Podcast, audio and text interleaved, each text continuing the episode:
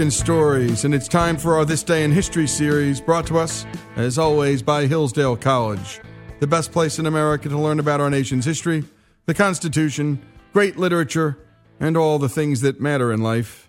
And if you can't get to Hillsdale, Hillsdale will come to you with their terrific and free online courses at hillsdale.edu. And on this day in history, an American pioneer was born, not a Lewis and Clark style pioneer, but a business pioneer nonetheless that made so many American lives better. Companies fail. A lot. Only half will survive the first five years, and only one third will survive the first ten years.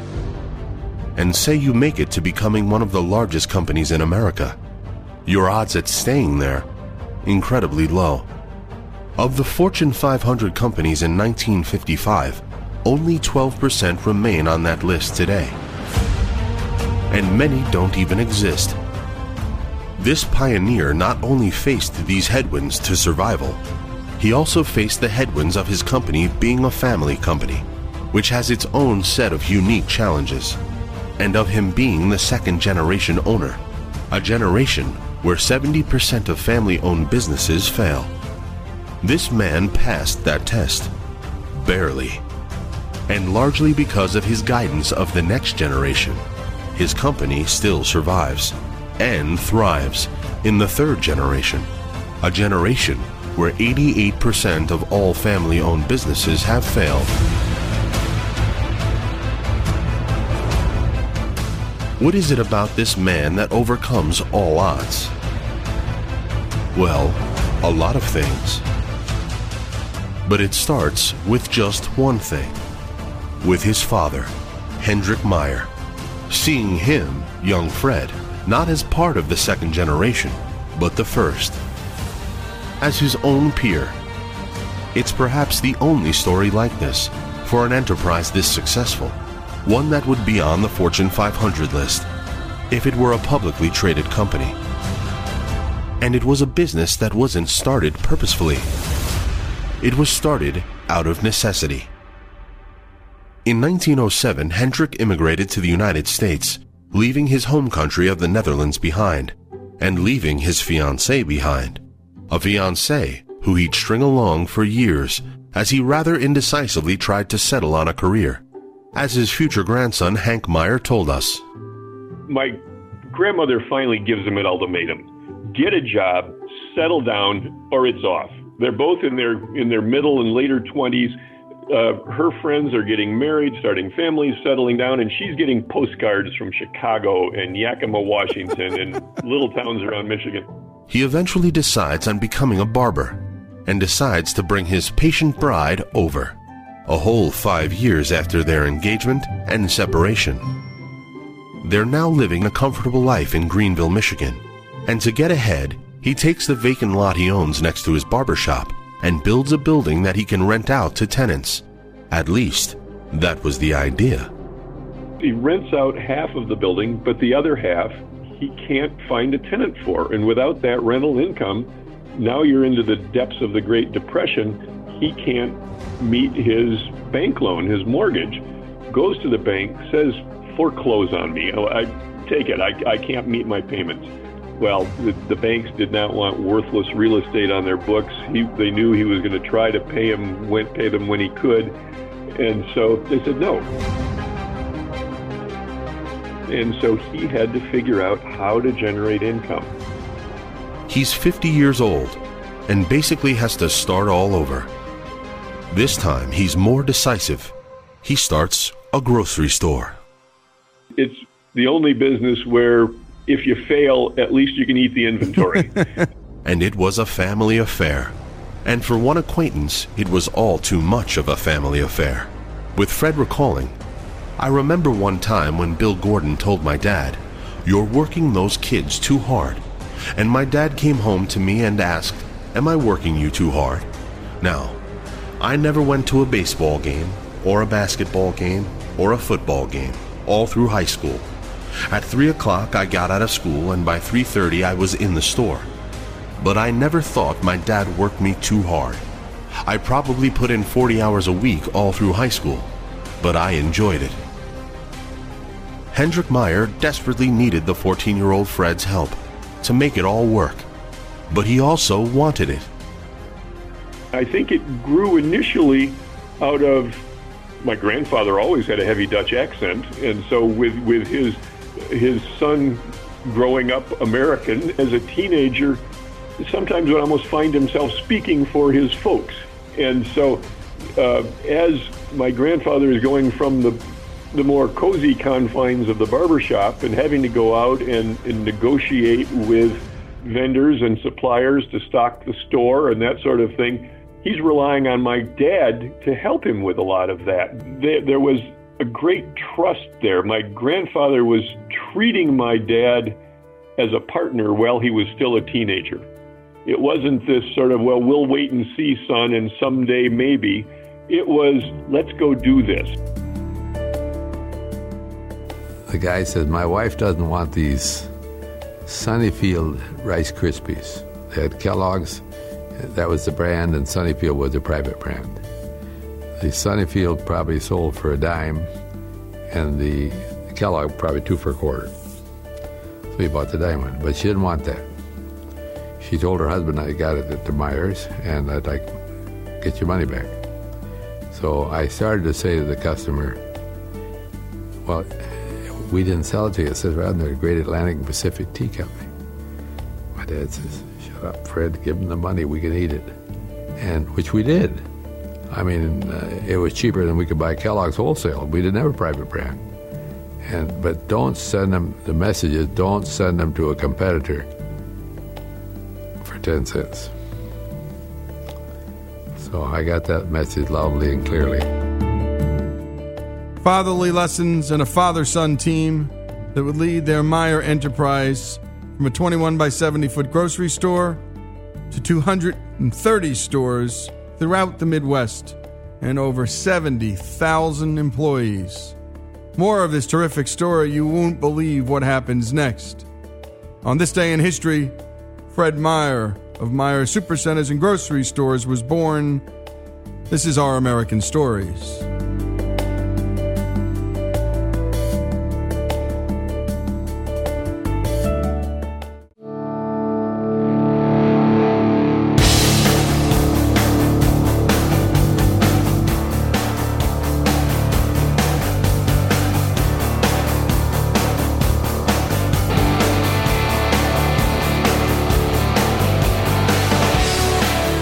Our American Stories. This day in history in 1919, Fred Meijer was born. And for the hour, his life story. And again, he helped his father, Hendrik, start a small Michigan grocery store and grow it into something much bigger 230 supercenters and grocery stores throughout the Midwest. Stores that Fred saw as a service to the community, starting with helping families make ends meet by having the lowest prices. One time, when Fred discovered that another grocery was selling chocolate covered strawberries for one cent less, he admires beautiful display for them taken down and completely redone, all to make a one cent reduction. Some of his colleagues thought he was nuts, but in 1997, Consumer Reports confirmed that he wasn't. They collected 22,000 consumer responses about the 35 biggest grocery companies, and Meijer received the highest rating for food prices. A brand integrity that led to some unusual questions, like when Daryl Shoemaker went to report high profits for his food division and he was feeling great about it, but didn't see Fred's question coming. Were profits high because our prices were too high? Should we run some hotter specials? Fred was a smart and customer focused businessman, but he was so much more than that, too.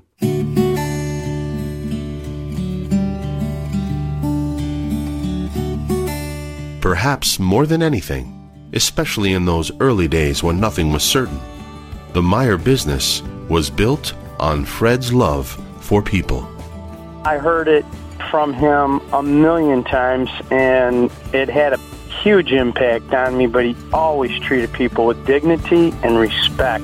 They always talked about dignity and respect. And treat people with a dignity and respect. Joe McCormick started out in the mailroom and as Fred's driver. And one day they talked about his upcoming meeting with former President Gerald Ford. I asked him, now that he's out of office, how do you address him? Do you call him Mr. President or do you call him Jerry? And Fred paused and he said, You know, that's a good question. I don't know. I better find out. And that was the end of the conversation. Well, probably a week later, he came in and I'm at the big table sorting mail and he walks up to me and he throws this envelope across the table and he said, That's for you. And when I opened it up, it was a little piece of paper that said, To Joe, best wishes, Gerald Ford. And as I was opening, it, I looked across at him, and he just had this this giggle, his laugh on his face, because he just got the biggest kick out of it. And for me, you know, I mean, I was a young man in the mailroom. The fact that Fred Meijer brought up the subject of his driver asking the question. And it wasn't the only time Gerald Ford played a part Fred had lined up for him. Here's former store director Rick Zeef. I remember it distinctly. We were walking through meat and seafood department, and he was paged on the overhead system, which was a little unusual. But you know, they track him down once in a while. They pretty much knew where Fred was uh, every moment of the day. So he said, "Oh, I've been waiting for a call. Uh, where's their phone?" I said, "Right there behind the seafood counter." So he went back there and grabbed a company phone and was talking for several minutes, and I look over at him. He's motioning to me, and I walked over. I said, "Yep." He said, "Here," and he hands me the phone. He said, "Somebody wants to talk to you," which that was a little unusual, but yeah, yeah I take the phone. What am I going to do? Say no? And uh, so he hands me the phone, and I say, "Hi, this is Rick," and on the other end was uh, former President Gerald Ford. And all he said, he chuckled and said, Hi, Rick. This is President Ford. You've got quite a boss there. And, and I laughed back at him. I said, Yes, Mr. President, I do. I, I, I, he didn't tell me. He said, Well, he wanted to surprise you, and he figured you probably hadn't spoken to a former president before. And then there's all the people Fred loved who he didn't even know. And he was especially happy when they didn't know him. When we would go to the stores, I always got a kick out of this. We'd always park in the furthest parking spot in the parking lot because we wanted the customers to have the spaces closest to the store. And as he would walk into the store, he'd pick up pieces of paper. Garbage. Something he, the owner, would pick up until he died, even from his wheelchair. Well, one winter day, and we were at one of the Ypsilanti stores, and it was a cold winter day, and the parking lot was a little snowy, icy, but the parking lot had these big drainage covers that would drain the excess water off. Well, these young kids, it's like 10:30 in the morning, and these young, I mean, it's school, it's it's school time, and there's a carload of these young kids, and as they were backing out of their parking spot, they got stuck in that hole. So I uh, Fred, he throws an elbow at me, and he says, "Come on, let's go help push these guys out." So we walk down to that area and we start pushing on the car and rocking it. And, you know, these kids thought that was really cool. You could hear them talking amongst themselves. And as we were walking away, I said to Fred, why don't you tell them who you were? And he just kind of chuckled. He says, nah, but Fred always carried these Purple Cow ice cream passes. Fred's Purple Cow card gets you a complimentary ice cream at a Meijer store and he handed me a handful and he says, just go back and give those kids an ice cream cone. So I got the privilege of going back and watching the jaws drop to these kids because I actually happened to catch them before they left. And I handed them each a card to get a free ice cream cone. And they got the biggest kick out of that. And I was able to tell them who just pushed them out of the hole. You know, they couldn't believe it. It's estimated that Fred and his wife, Lena, gave away 500,000 Purple Cow cards to kids and to presidents. Never gave a Purple Cow pass to anybody who took it and was angry. They were always happy to get it. Except for one person, as Peter Secchia remembers. Fred came to his uh, a summer dinner barbecue at my Lake Michigan home one year, and he and Lena were at a table with George Perles, who happened to be the former head football coach at Michigan State, and he had Henry Bullough with him, who was a defensive coordinator at Michigan State, but he had coached the Buffalo Bills before that. He was a he was a head coach, and he had coached at the Lions.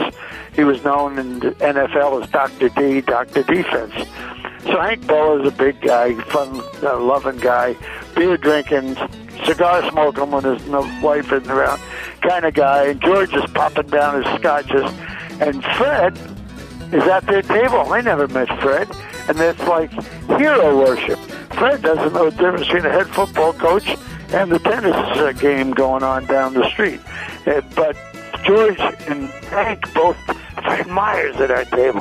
So Fred, as it starts to get dark at the table, Fred stands up, and takes out his money clip, and takes some purple cow cards out, and he hands them to these guys, and he gives them each two or three of them and uh, they get them and they say thank you, Fred. He says, just stop in my store and get one of these. You'll have a good time. They don't know it's a purple cow gift. They don't know it's an ice cream cone, but they get it and they can't read it because it's getting dark out on my deck. And then a little bit later on, people are getting up to go home, and Hank Bullough comes out of the bathroom and he's like ready to cry he said, I couldn't wait to get in and turn the light on and read what we got. I thought maybe it was a television set or shortwave radio. It's a goddamn ice cream cone. but for a simple man like Fred Meijer, a good ice cream cone is all you need. He treated everybody the same, and that's what was so much fun about being with Fred. And it turns out Fred Meijer even treated himself, the owner of the business, the same as everyone else. On Sundays, Fred would often ride his bike four miles to the nearest Meijer store to pick up a few things. One time, after he had done his shopping, he realized that he had left his wallet at home. Rather than tell the manager he would pay later, he rode his bike all the way home and back to pay for his groceries. That is a unique character, folks.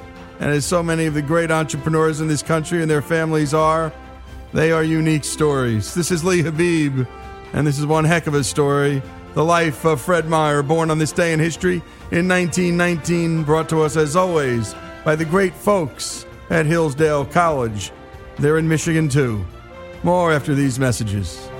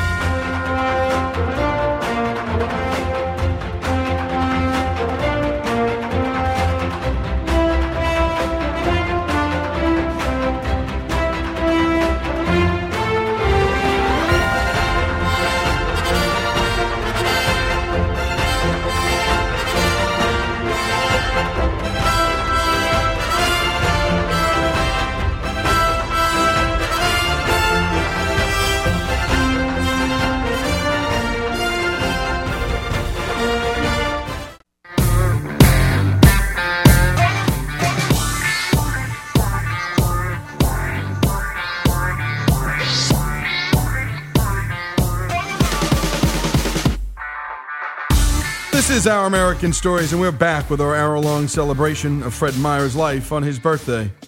Born on this day in history in 1919. And this great American business story from one tiny store to 230 supercenters and grocery stores throughout the Midwest. This great father son story, this great love story. Fred's love for everyone, their love for him.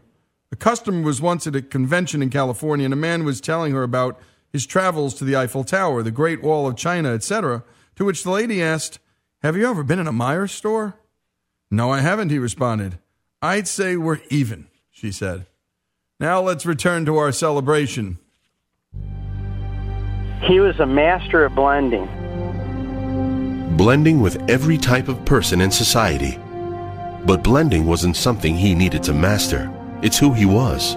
Here's the former editor of the Grand Rapids Press, Mike Lloyd.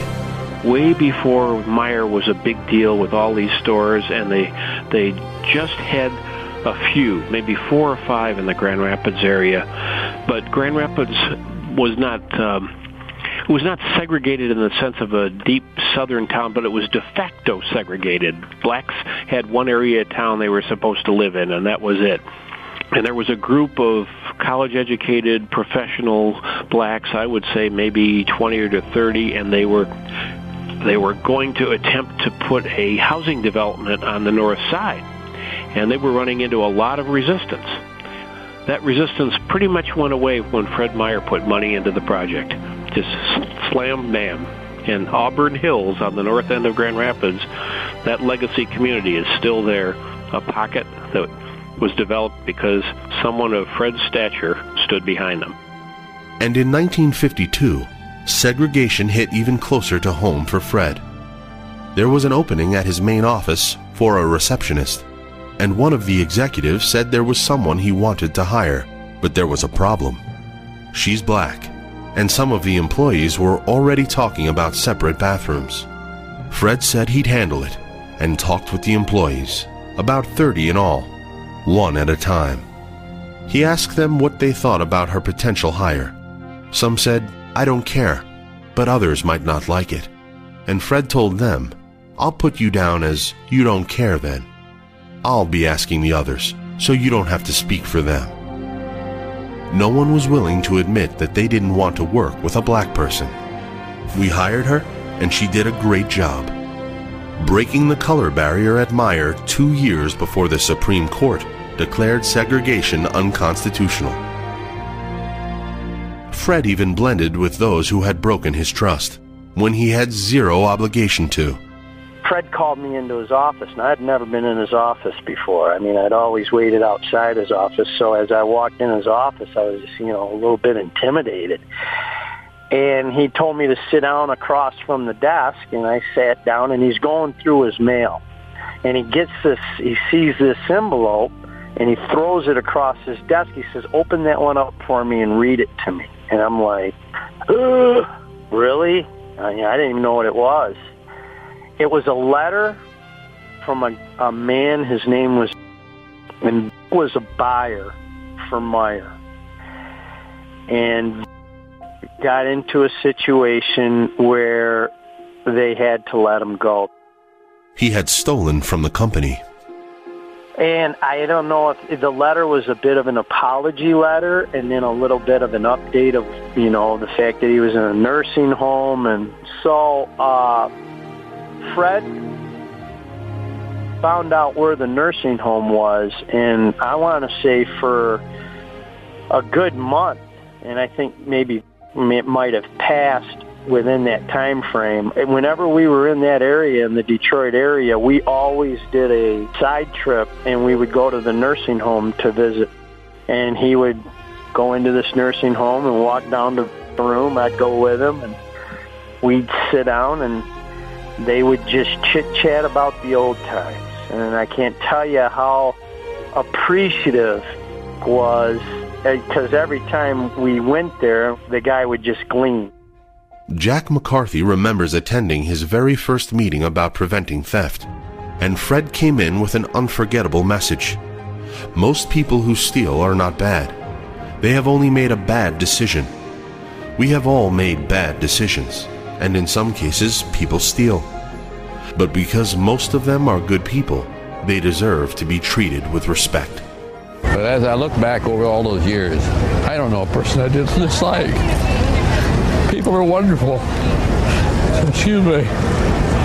They tell me I'll get these jags with a headbang, but uh, people are really wonderful. This was Fred when he was more than a grown man, in his 80s, and he's crying about his love for people. He's crying because the richness it's given his life, and as a byproduct, a rich business. Not that he would benefit much from it, as Amway co founder Rich DeVos recalls. Fred was a, a wealthy man who acted like a poor man. Here's former Meijer employee Guy Estep. My wife and I were shopping uh, one time in uh, number 11, that's one on 28th and Kalamazoo.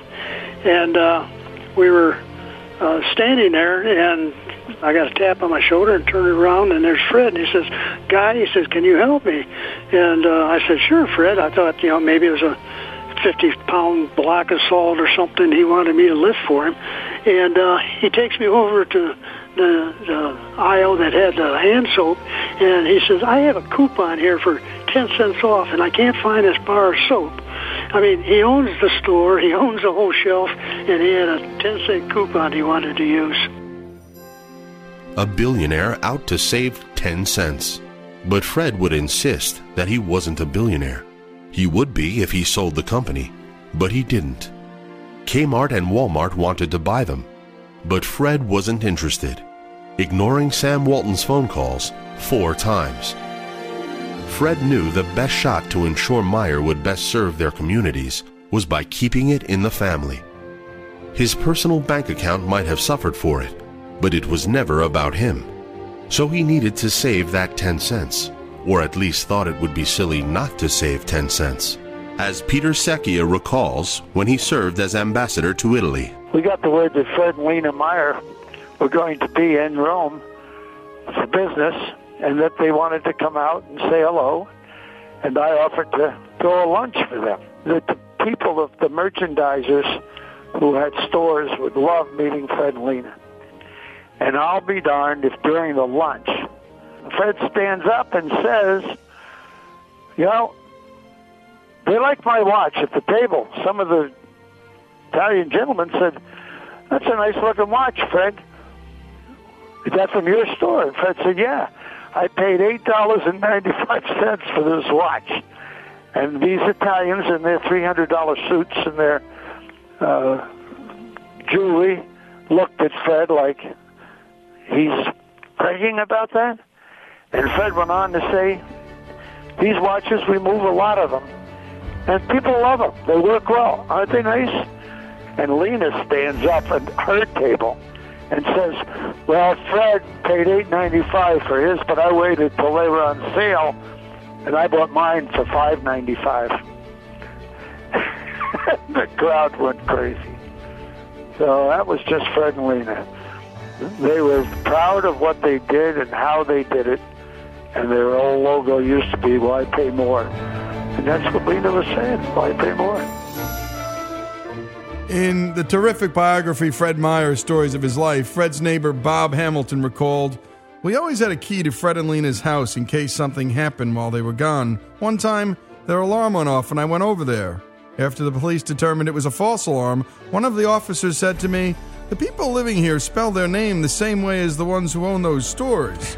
I told him they were one and the same. Surprised, he declared, They live in this neighborhood? I tried not to laugh and I asked, What's wrong with this neighborhood? I live here. He was embarrassed because he had assumed, like most people, that Fred and Lena lived in a big house in an affluent suburb or a gated community. This is Lee Habib, Fred Meijer, born in this day in history in 1919. A heck of a business story, a heck of a father son story, a heck of an American story here on our American Stories.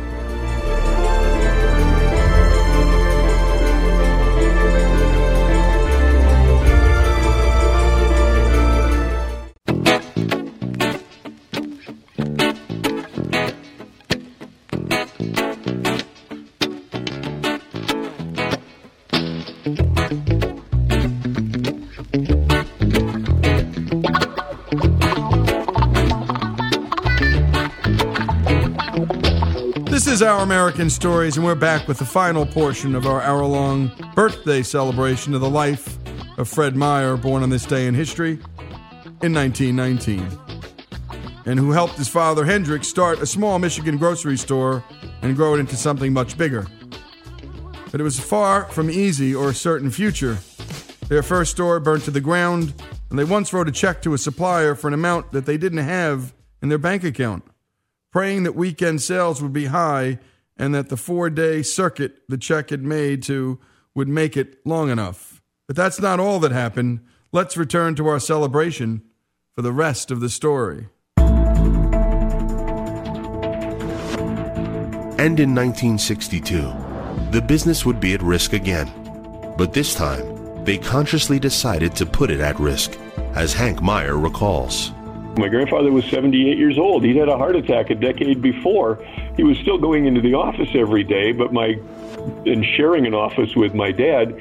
But it was my dad's energy, who who was now in his uh, 40s, who that was really driving the business.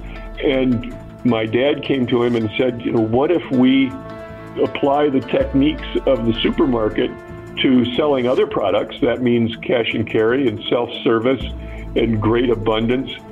What if we apply, combine that with the supermarket?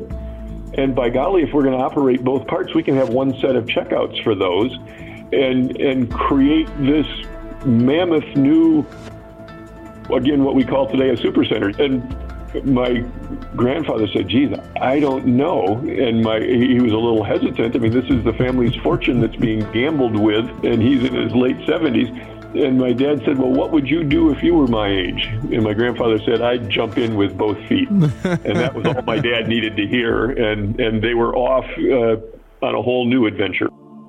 And an adventure it was, losing $400,000 their very first month. And a fire would rock them again. To get the money Meijer needed to stay afloat, Fred and his wife Lena had to personally endorse loans. If they failed, they could have lost everything. Fast forward decades later. I remember one time my wife and I were in Florida, and uh, we went to a Walmart to, you know, get some stuff. And uh, my wife said, "Well, I wonder where this is," and I said, "It's over there." And she said, "Well, I wonder where this is," and I said, "It's over there." And she said, "How do you know that?" I said, "You're you're exactly in a Meijer. I mean, they used to send people in our stores with notebooks and pencils and jot down everything that Meijer was doing, and that's how Walmart built their first stores." So even if there's not a Meijer in your area, they've revolutionized your shopping experience, bringing all of us one-stop shopping through their imitators. Walmart and Kmart would copy their supercenter concept 26 years later, and Target 34 years later. Walmart's founder, Sam Walton, attributed his success to learning from others, saying, Most everything I've done, I've copied from someone else. And as for Fred, he said, I'll accept credit for being a pioneer as long as everyone understands that being a pioneer is simply having the courage to learn as you go. And Fred would keep going and learning until his death. His lawyer Rob VerHeulen remembers being on a trip with him when Fred was in his 80s. They were on an acquisition trip for his signature piece of philanthropy, the Frederik Meijer Gardens and Sculpture Park, one of the top 100 most visited art museums in the world, benefiting over 650,000 visitors annually and Rob was looking forward to a night in at the hotel after a long, scorching hot day. The air conditioning was just, oh, incredible. I just took off my shoes, got on the bed, and was relaxing. Well, 10 minutes later, I get a phone call from Fred. He said, well, let's go out and visit stores. So, so we were hitting all of the grocery stores in, in, in that area and Fred with his little notebook was making notes and he'd approach someone and say, well, how does this sell? And why did you display it this way or that way? And it was just amazing. And it all started with his father. Fred could never go for an hour of talking without mentioning his father. And it was his father who inspired him to tell two stories during one of Meijer's management meetings around the tense period of performance reviews. Here's Joe McCormick he told a story about when he was a young kid and in Greenville, and he kind of staged the story to describe his father as a bit of a gruffian if he got upset. You know, he had he had quite a bark on him, and Fred went to the store in Greenville with the horse and carriage. That's how long ago it was to pick up supplies for the farm. And the post that you tie the horse up to, he didn't tie that horse up tight enough. And with a loaded wagon, something spooked that horse. And he said that horse took off, hightailing it back to the farm. And as a young kid, he was chasing behind it after the horse, calling for the horse to stop. And that horse kept on going. And as it went back to the farm, the wagon was, all the supplies fell out of the wagon. The wagon basically fell apart. There was not much left to the wagon. Well, as the horse was coming up to the farmhouse, his father came running out of the house. And of course, Fred, running on foot, chasing after the horse, was running up the driveway. And when he saw his dad, he thought, boy, he was going to get it. This is something his dad was really going to let him have it. Well, as he ran up to his father, his father was, you know, in a very worried tone of voice, asking him, Fred, Fred, are you okay? Are you okay? And, you know, just grabbed him and hugged him. And, you know, Fred felt sorry about the wagon, but his father was okay just as long as he was okay. Now, when he told that story, every woman in that meeting room, and there was a lot of women that were part of the management team, you could hear a, a, a, a unified, oh, I mean, he had their, I mean, he had their attention, okay? And it really touched him. And, you know, when he was telling the story, he kind of broke up a little bit because it was a, it was a memory of his father. And so when I'm listening to the story, I thought, wow, that was a that was a cool story. I'd never heard that one. At the end of these meetings, they would ask the management, oh, everybody in the room. You had a little white card, and if you had a question about anything that was presented at the meeting, you could write your question down and hand it in, and then they would pick a couple questions to to ask whoever it was addressed to. Well one of the cards said, Fred, can you tell another story? And he, and he was telling these stories from the seat he was sitting in in the front. And he stands up and his back's to me and he says, and he's got the microphone. He says, I got a story. I do have another story for you. And he started to talk about the young man that worked at Meijer that drove him and it was a, a, a, winter holiday night, and he ran into the back of some people's car and popped up their trunk and did all kinds of havoc to the car, and we found out that they were shopping at Kmart. And I had to just let him know that he had no reason to hit them or run them over because they were shopping at Kmart. And then after he says that, he goes, I, I've got that story right, don't I, Joe? And when he said that, I go, yeah, Fred, you got the story right. And I think about 600 faces all looked at me at once and started just roaring. Well, after the meeting, I approached him and I thanked him for telling the story because think what he was trying to tell his management team is that you know people make mistakes, and it and it's okay that people make mistakes as long as they learn by them. And I, I, I know Fred knew that what people were going through with the performance appraisals and all of that stuff going down, and he happens at that particular time to tell two stories about two individuals that made an error, but you know was forgiven for their errors, you know, because because you learn from it. A lesson he learned from his father when that horse got away from him. All my dad said, "Are, are you okay?" And then I realized I, I, I didn't even realize. I didn't realize till 30 years later. I was more important than the horse and the wagon and the loss of money. Well, the same thing is true every day in our stores. People are more important. So that's if, if, if, if you can put people first, people will put us first. Basically, every job in our store, if it's done right, is a teaching job. You're teaching somebody else how to do their job or how to deal with the public. Teaching thousands what one man taught him. I want to close with something from Doug Meijer, the grandson of Hendrik Meijer and the son of Fred. In the biography, Fred Meijer, Stories of His Life, Doug reflected, quote, Our grandpa and grandma Meijer lived a few houses from us. Grandpa, being a former barber, always cut our hair every other Sunday afternoon. Afterwards, Grandma Meijer would give us ice cream, so we usually look forward to haircut time. Grandpa had just cut our hair the Sunday he passed away. Our dad took it very hard, as he and Grandpa were so close for so many years. It was one of the few times I saw him cry. The life of Fred Meijer, born on this day in history in 1919, always brought to us by Hillsdale College. This is Lee Habeeb, and this is Our American Stories.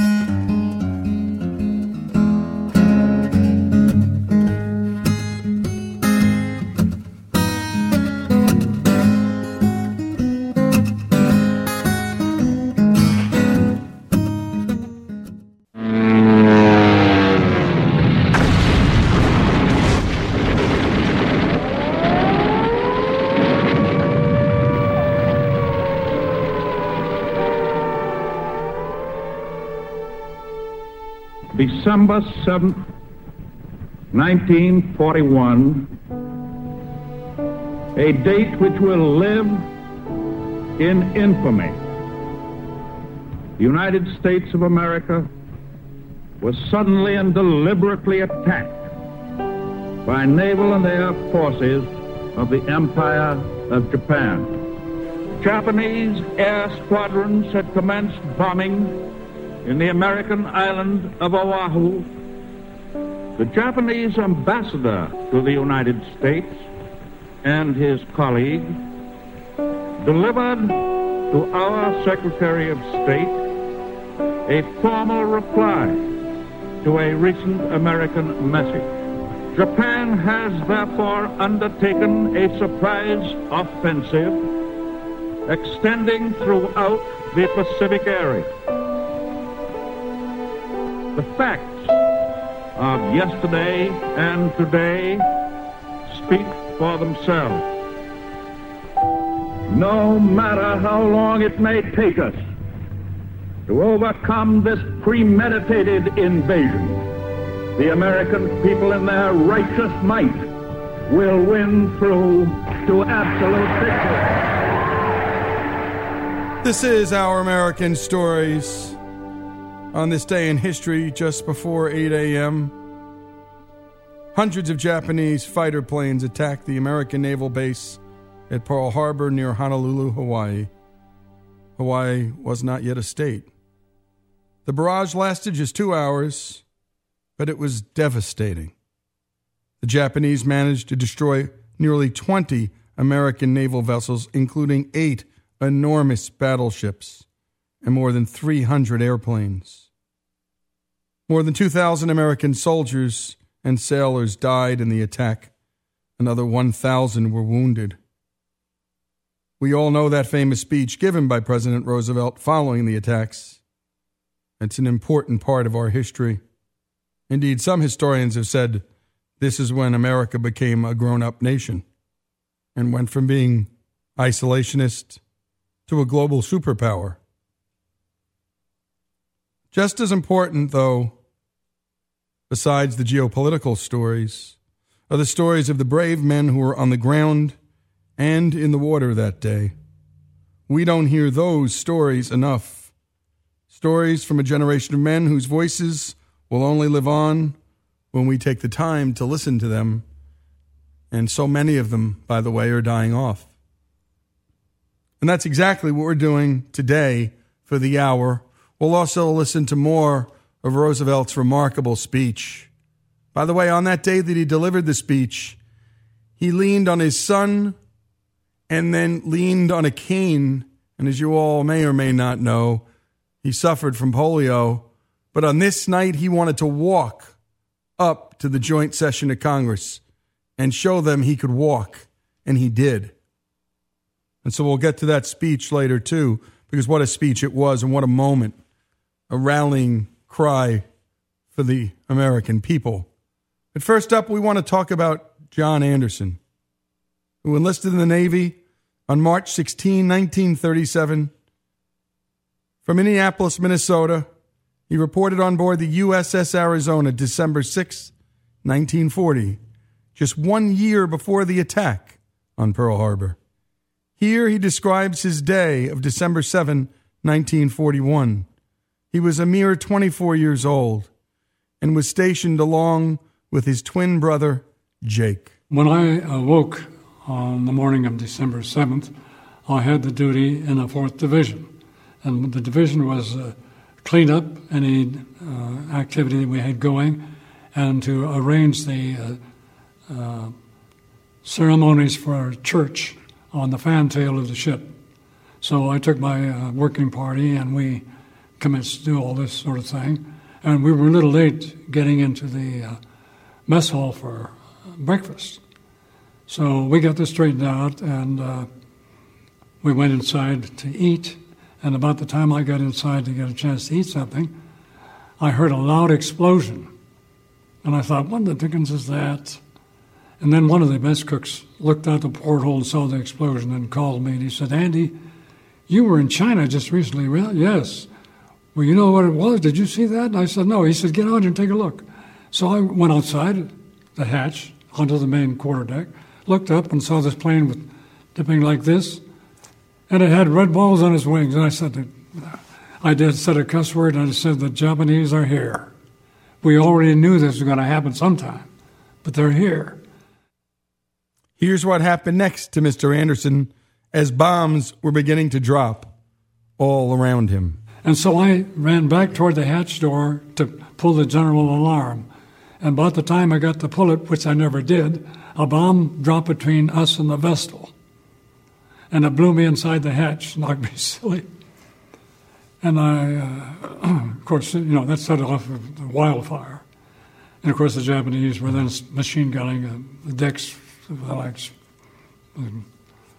spraying the decks with machine gun fire. Then uh, more bombs began to drop around us. And of course, we immediately did what we were supposed to do go to our general quarters station.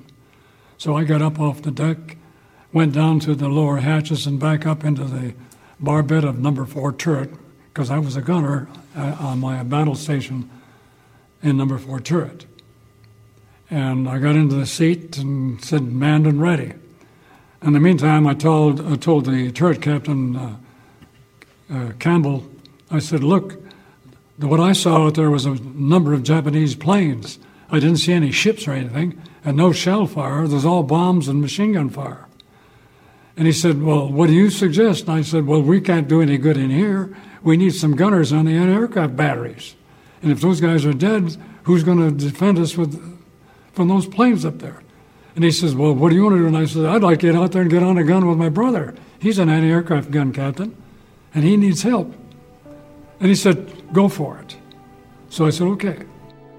Go for it. Not waiting for the order. Stepping up. John Anderson, his life will continue with his story of one of the most tragic days in American history Pearl Harbor. More after these messages.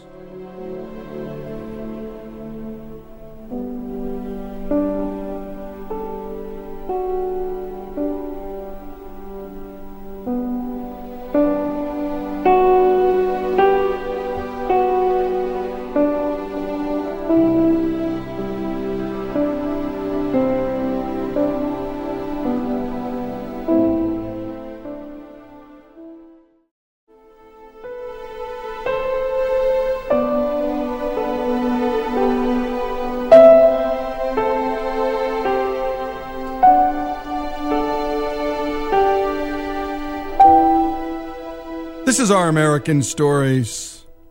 Pearl Harbor. We wanted to take you there through men who were there. John Anderson on the USS Arizona, and we leave off with him in the last segment saying, "Let's let's do it. Let's go." Or as our hero on Flight 93 said, "Let's roll." That's the American spirit. Anderson sprang into action before things took a turn for the worse. So I talked to a couple other guys that was in there with me, Hog Otterman and Dwayne Barth and full name Lewis, several other guys. I said, I'm going out the trap door and I'm going up there and get on the guns. If you guys want to stay here, you can do that and man this turret. If we if they, if they start shelling us, I'll come back. So you, I won't be gone that long. So I got out of the turret, went out from the overhang of the turret, and started up the ladder to the boat deck where all the anti-aircraft guns were.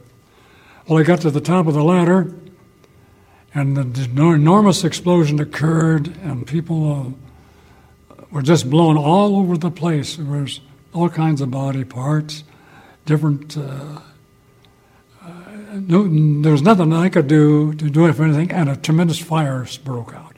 And then explosions of our artillery that, uh, that was up, the, our uh, uh, ammunition started blowing. And knocked me back about back as far as number four turret. And on the way back, I grabbed a guy by the hand was on fire, and I held on to him. And he was from Greenfield, Ohio. I never forgot that. And I, I saved him. I got him out of there. But he was on fire. I got the fire out. And then, of course, there's nothing I could do because everybody was trying to salvage somebody or get them off where they were free and clear. But nobody was free and clear. And some small craft were around us, but they didn't venture too close. But one of them did. And uh, Admiral Fuqua, who was the senior surviving officer there on board, was yelling at me to get in one of those boats and when I was dumping guys, wounded people that I could find uh, who were still in one piece into the boat to take them ashore to the bunker over there on Ford Island. And uh, so he yelling at me to get off. And I said, Mike, I'm not leaving. My brother's there someplace. I got to find him. I got to find him. And he says, he can't make it. He couldn't have made it. You just get in there. He said, this place is going to blow. That magazine under you was almost hit by one. And he said, it's not able to go. He says, get out of here. But I wouldn't go. Not wanting to leave his twin brother Jake or the other men behind, John Anderson was ordered to evacuate the area just after a bomb hit his ship. In the meantime, one of the bombs hit the turret that we had been in, and it skidded off the faceplate, which is about 16 inch steel, the faceplate, and went down below and exploded below and killed members of the CIC, uh, Combat Information Center. But we weren't there at the time. We were looking or a different spot on the ship there. And uh, so finally, uh, I got over there to the uh, uh starboard uh, quarter which is the right hand quarter of the ship, where that small boat had got in. And a fellow named uh, Alexander was a pilot of this small craft, which I didn't think I'd ever forget, and I didn't this time. And Alexander said, Come on, give me the guy, give me the guy. As he did, and I said, No. He said, I, he said, Got any more? And he said, Yes. He said, Well, get him in here, let's get him on. In the meantime, Dr. Admiral Fuqua, who was the lieutenant commander at that time, came over to me and says, You got to get in the boat. We want to save as many men as we can. Get in there. I said, Well, I'm not going. He says, Yes, you are. And he shoved me in with a loaded, uh, wounded man in my hands. So I got in the boat, whether I wanted to or not, and they took off for Ford Island. I got to Ford Island. We unloaded the dead and wounded on some flatbed trucks that came down there to get them. And then uh, I stood outside the bunker and I looked out there at the Arizona and I said, It's still on fire, but maybe we can get back and do something. There's a small craft floating by itself, nobody in it. And I turned around and saw this kid standing next to me and I said, uh, Rose, are you ready to drive out back out there and go at it again? He says, If you are, I am. Anderson and Rose then made their way back to the Arizona. Here again is John Anderson with the heroism and ultimate tragedy that would next unfold. So we swam out, got in that boat, which was uh, just adrift of the Arizona stern, and drove back up alongside the port quarter of the Arizona. That's the left side. And I climbed aboard, and he held us alongside, and we did rescue three guys. Uh, I, you know, they were alive. We so many dead ones that I couldn't tell. I, I, in the time that I had, I couldn't have and other guys were trying to do the same thing, but they must have gone by the time we got back. And um, I, I, had to take what we could get. So we took these three guys and uh, tried to make sure they were okay. And we drove on down. I was a pilot of this uh, uh, small craft. Drove on down, down past the Oklahoma and the West Virginia, and we got down to the seaplane ramp, and a shell or something hit our boat and uh, it could have been explosive uh, machine gun fire. explosive, explosive bullets. Anyway, it blew our boat apart and lost those three guys and Rose. And I was the only one lived alive in that. The four men he was with, they were all dead. Mr. Anderson then swam back to the beach where he found something interesting. So I managed to make it ashore and just fell down on the ground there on the beach. And then Japanese were still running back and forth. A new new batch of them from up there came in. It's like second wave, I think. But anyway, they peppered the beach with machine gun fire, and of course I had to get off the beach before I got hit myself again. And uh, I ran up to the runway, which is on Ford Island, not too far from the beach. And there was a tree and several trees there, and one of them had a 19.3 Springfield rifle and two bandoliers of ammunition hanging over the limb there. I said, "My God, this is my serious. This is what's saving me. I've got myself a rifle and two bandoliers of ammunition, and that's about 215 rounds, and I'm going to be able to do some good." I took off down the runway and found a bomb hole in the runway and parked there, and uh, got in there and of course, for some reason or other, they didn't come back and bomb us again. They were down there blowing up the planes a little further away from us. Anyway, this other fellow come on. He was in Marine uniform, dress uniform, and he looked at me and he said, "Hey, Andy, what are you doing there?" And I said, "Well, I'm that's where I'm going to make my stand." He says, "Well, I've got a machine gun. We can give them hell." Anderson and that Marine would hunker down for the night before they moved out the following morning. Anderson didn't learn what happened to his twin brother for some time. I didn't know what happened to my brother. I was out in the Pacific and found out that there was a, a gunner that was on the boat deck who had charge of all those guns up there, and my brother was under his command. And he said that he saw, he had he put out a, a brief that he saw Anderson knocked down by gunfire. He was a gun captain on a gun, and then when the explosion occurred, he, the gunner got blown overboard. So he didn't know what happened other than most of the people up there were burned to death or blown to pieces. So uh, I, they never did find my brother's body. But the, the last I know about is what this gunner had to say later. And the gunner, of course, was killed after he did done this uh, against the uh, kamikazes off the off the sea off Okinawa when the kamikazes were coming in on the Pacific Fleet units. A gunner was out there and was killed there. So that was the last I ever anybody ever had on my brother. John Anderson passed away in November of 2015 in Roswell, New Mexico at the age of 98. After his remains were cremated, a Navy SEAL took the ashes underwater and placed them next to his brother Jake's final resting spot at the sunken USS Arizona in Pearl Harbor. Of the 1,512 men on board that ship, 1,177 died. There were 38 sets of brothers. 23 of them died. One father and son died.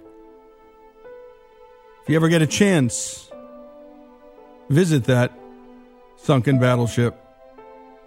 If you ever get a chance, visit a battleship. The immensity of them. The Arizona was 608 feet long. And again, 1177 died on this day in history in 1941. More on Pearl Harbor. This is Our American Stories.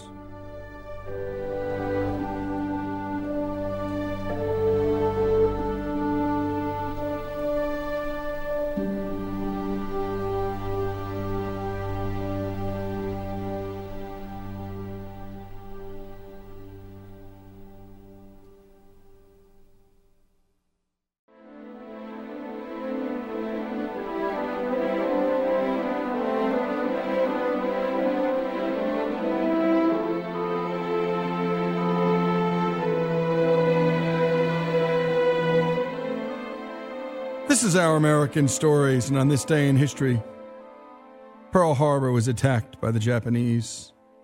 2,403 American Navy men and women were killed. One of the worst days in American history. And we're telling the stories through two survivors. And up next, Glenn Lane's story. He was an airman on the deck launched seaplane aboard the USS Arizona. Here's his account of flying into Pearl Harbor on December 5th. We were coming in on Friday, December 5th. The other, the other force ain't coming out, so we are flying in because uh, we always flew in when they when they uh, catapult, and then we'd fly in and uh, either land at Ford Island or somewhere when the ship was in the harbor. Anyway, the other force wasn't coming out. And I asked the senior aviator, hey, what's the matter with the other battle force? They're not coming out. He says, well, they've decided to leave them all in the harbor and send out the, the, the faster cruiser scouting force. And I said, well, why? He said, well, if we go to war, which he says things are kind of touch and go, they figure the only thing that'll happen here is some hit and run raids at night by shelling from submarines, and they can't hurt the wagons inside. But out here, uh, we're not fast enough to outrun them. So that's, that's the, the, thinking of putting them inside. Well, satisfied me. We put our airplanes over on Ford Island. We beached them over there, and uh, and then went back aboard the ship. To, and we would have been coming over to operate at Ford Island the next week. But uh, we, there was no next week as far as, as far as uh, Arizona went. There was no next week. Here's Glenn Lane describing what was going on leading up to the attack on Pearl Harbor when they started to hear explosions. We were parked where the where the memorial is right now, and uh, everything was pretty normal except the uh, Vestal, the repair ship, was alongside of us because we needed some work on our evaporators and some other stuff, and we were to let our fires die down and take our power from the Vestal and uh, start Monday morning. We were supposed to be working on the ship. And then we went on Liberty Saturday, and uh, well, the next day we got hit. It was right after breakfast, uh, just just before eight o'clock, and I'd bought some Christmas cards the day before, and we were gonna several of us, and we were going to go down into one of our storerooms way down at the bottom of the ship where nobody bothers. We were going to write Christmas cards and send Christmas cards and get them ready to send. And I got to go get a bath first, so I going to lock, put a bath towel around my neck and had my toilet gear in my hand, going to get a bath. And then I still heard these explosions on what's going on. Uh, they're, they're blasting on Ford Island, somebody said. I said, uh-uh that they don't, they were building a lot of construction over, but they don't work on Sundays. I said, somebody well, there's a lot of bombs laying around on the hangar deck over there and depth charges and stuff because they were putting depth charges on those PBYs. There were a possible chance to go out and, and attack those subs. And I said, they, they had these depth charges that looked like the old ash cans off a, off a destroyer, but they had them fixed so they could hook them on the, on the uh, PBYs. I said, uh, some idiot probably kicked one of them fuses over there and blew a hangar up just so they didn't get our airplane, see? Glenn and the other airmen went to see what was going on, not realizing yet that it was an attack.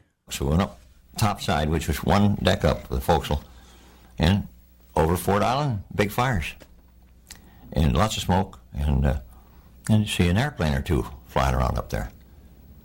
And it still didn't ring a bell because uh, we see airplanes flying all the time, but uh, then we turned around and looked up the harbor, and here comes, saw a couple airplanes, one of them, I said, oh, the Army's out earlier today, on Sunday.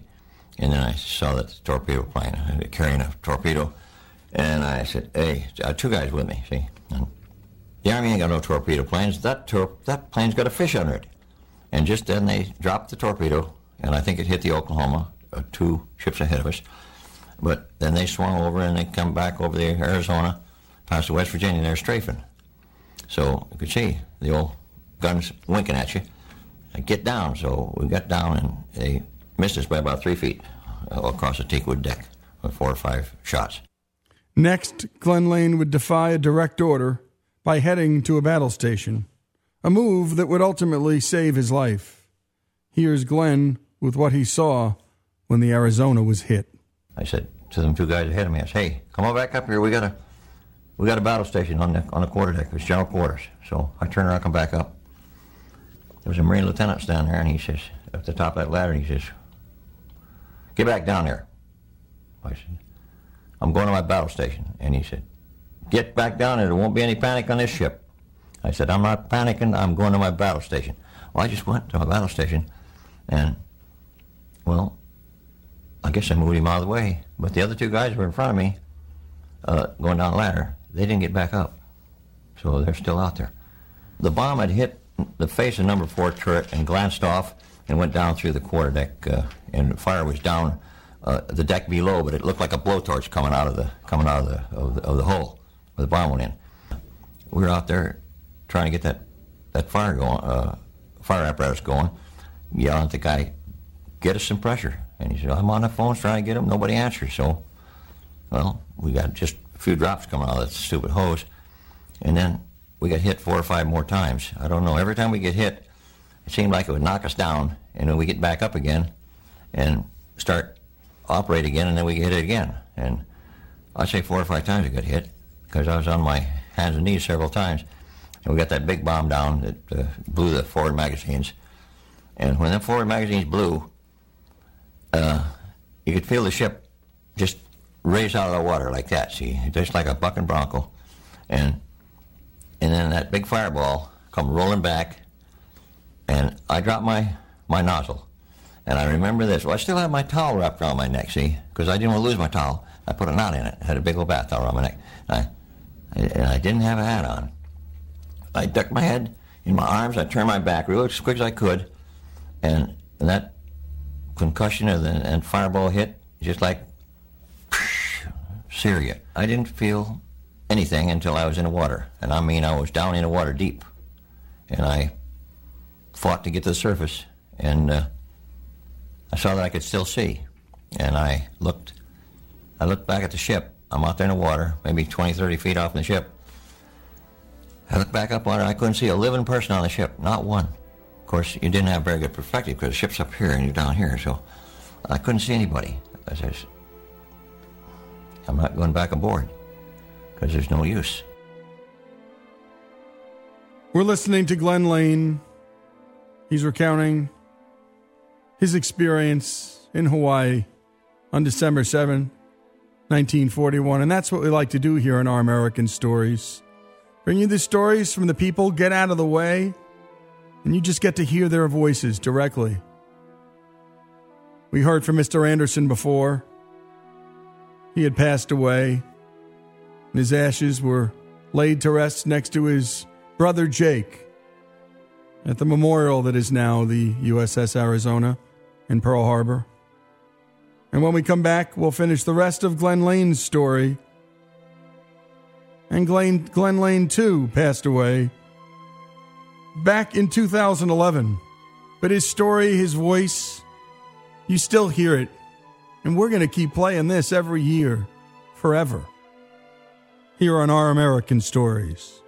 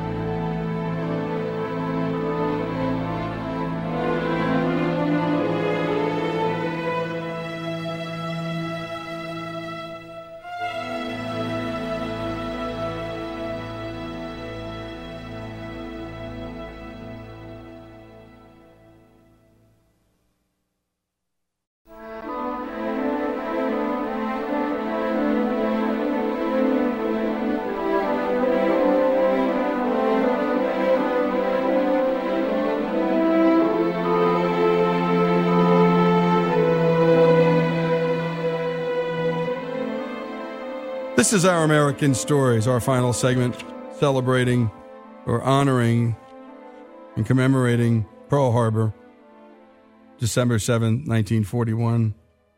Glenn Lane's story, we pick up where he left off. Glenn then swam to safety and climbed aboard a fishing boat.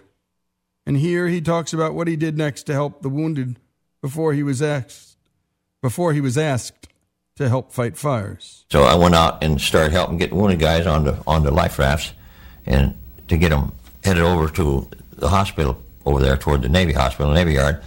And it got done there, and then they asked, they passed the word for, they need some men back aft to fight fires. So went back there, and the way we fought fires, throw a mattress in the water, soak it, and then then throw it up to you, and you put it on your back, and you go up the ladder, and you go up there on the boat deck where the where the fires were. You throw that mattress down there and stomp on it, and then run back and get another another mattress. Well, about two trips up through that that two ladders up to the boat deck, I'm worn out because I've I've had it, see, and I carrying them stupid heavy mattresses, and uh, well, I stepped over guys that were laying there, their arms were blown off and their heads were blown off and everything else, but uh, it, it I was in such a state that it didn't seem to bother me, uh, and then I was so tired that I just I had to get out of the way because I I was too weak to carry a mattress up topside anymore, so I and I tell you I was a pretty pretty sturdy young man, but uh, it's been quite a day. Glenn was tired and didn't realize that he was bleeding until someone checked on him while he was sleeping. I went in their blacksmith shop that was down there by their number three turret someplace. And I went over in a corner and I laid down. I was just, and all I wanted to do was sleep. I, I was just worn out completely. And if you ever really had fatigue, you know what I'm talking about. But, and I, I, I went to sleep. And then a couple guys are shaking me. And I see they're corpsmen. And they said, Are you all right? And I said, I'm okay. Just leave me alone. Let me sleep. I'm okay. One guy says, He's hurt. He's bleeding. And he says, How come you're all oil, all oil soaked? I said, I'm off to Arizona. He said, Good God. He says, you, we better we better get you to sick bay. So he started moving and boy, I hurt. I hurt bad when he started moving. I yelled at him, "Leave me alone! You're hurt. If you had morphine, no." So they gave me a syringe of morphine, and they're like putting a nice warm bath over you, you see. And I didn't hurt anymore. And then they they said, "Well, we we got no place in sick bay, so so they put me on a motor launch, and I headed for they hauled me to the Solace, the hospital ship. I'll go down all along the battleships. Here's the California sinking. Here's the the Oklahoma capsized. Here's the West Virginia burning and sinking, sunk. And behind her, the Arizona is in a shambles. Oh, I said, "Good God, there's our battle fleet." I can't imagine. You just can't imagine. Now on board a hospital ship, Glenn Lane first thought he had been captured by Japanese before he realized that he was lucky compared to the dying soldiers that he was next to. It must have been hours later because I was laying there, half asleep, asleep probably. Somebody woke me up, and here, drink this. They stubbed a uh, tube thing in my mouth to have some soup. See, and I looked at the guy, and he's Oriental, and I thought, oh God, they've captured us. See, and I get the hell away from me. I knocked the thing out of his hands. Get away from me, you so and so Jap. Know, part of you trying to poison me or something, you know.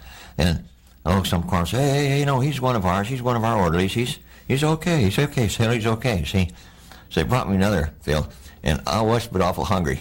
But I sucked that soup completely down through busted lips and uh, blistered lips, and but I drank all the soup they had anyway. I spent quite a number of days on a hospital ship. Of course, I didn't feel too bad because I see guys in the bunks next to me that were were dying, and I wasn't dying. Glenn Lane retired in Oak Harbor, Washington, as a Master Chief Petty Officer after 30 years in the Navy. He suffered shrapnel wounds and burns, but didn't receive a Purple Heart until 2004. He passed away on December 10, 2011, just over seven decades after the attack. And now we want to bring you in its entirety the President of the United States address to the nation the very next day. Roosevelt wrote this himself. Others had had additions, wanted to put more language, more words. He said no. This one needed to be short. He needed to walk to the podium, which he did, and it was hard for him. He leaned on his son, as I said earlier, and on his cane on the other side, and then delivered this speech to a grieving nation. Yesterday, December 7th, 1941, a date which will live in infamy. The United States of America was suddenly and deliberately attacked by naval and air forces of the Empire of Japan. The United States was at peace with that nation and at solicitation of Japan, still in conversation with its government and its emperor, looking toward the maintenance of peace in the Pacific. Indeed, one hour after Japanese air squadrons had commenced bombing in the American island of Oahu, the Japanese ambassador to the United States and his colleague delivered to our Secretary of State a formal reply to a recent American message. And while this reply stated that it seemed useless to continue the existing diplomatic negotiations, it contained no threat or hint of war or of armed attack. It will be recorded that the distance of Hawaii from Japan makes it obvious that the attack was deliberately planned many days or even weeks ago. During the intervening time, the Japanese government has deliberately sought to deceive the United States by false statements and expressions of hope for continued peace. The attack yesterday on the Hawaiian Islands has caused severe damage to American naval and military forces. I regret to tell you that very many American lives have been lost. In addition, American ships have been reported torpedoed on the high seas between San Francisco and Honolulu. Yesterday, the Japanese government also launched an attack against Malaya. Last night, Japanese forces attacked Hong Kong.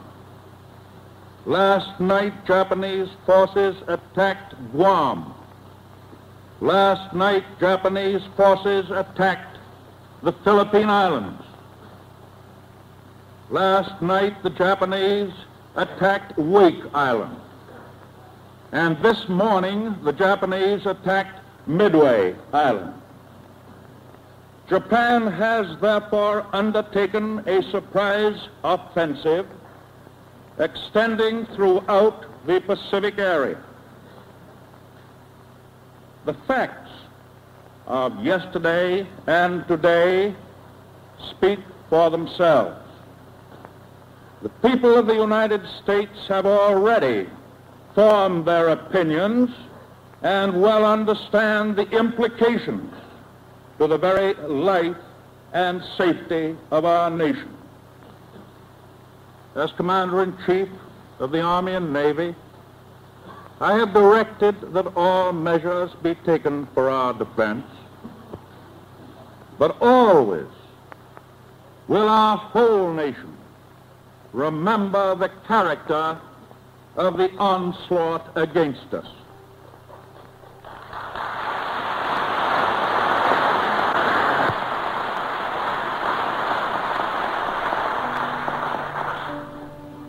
No matter how long it may take us to overcome this premeditated invasion. The American people in their righteous might will win through to absolute victory. 521 words.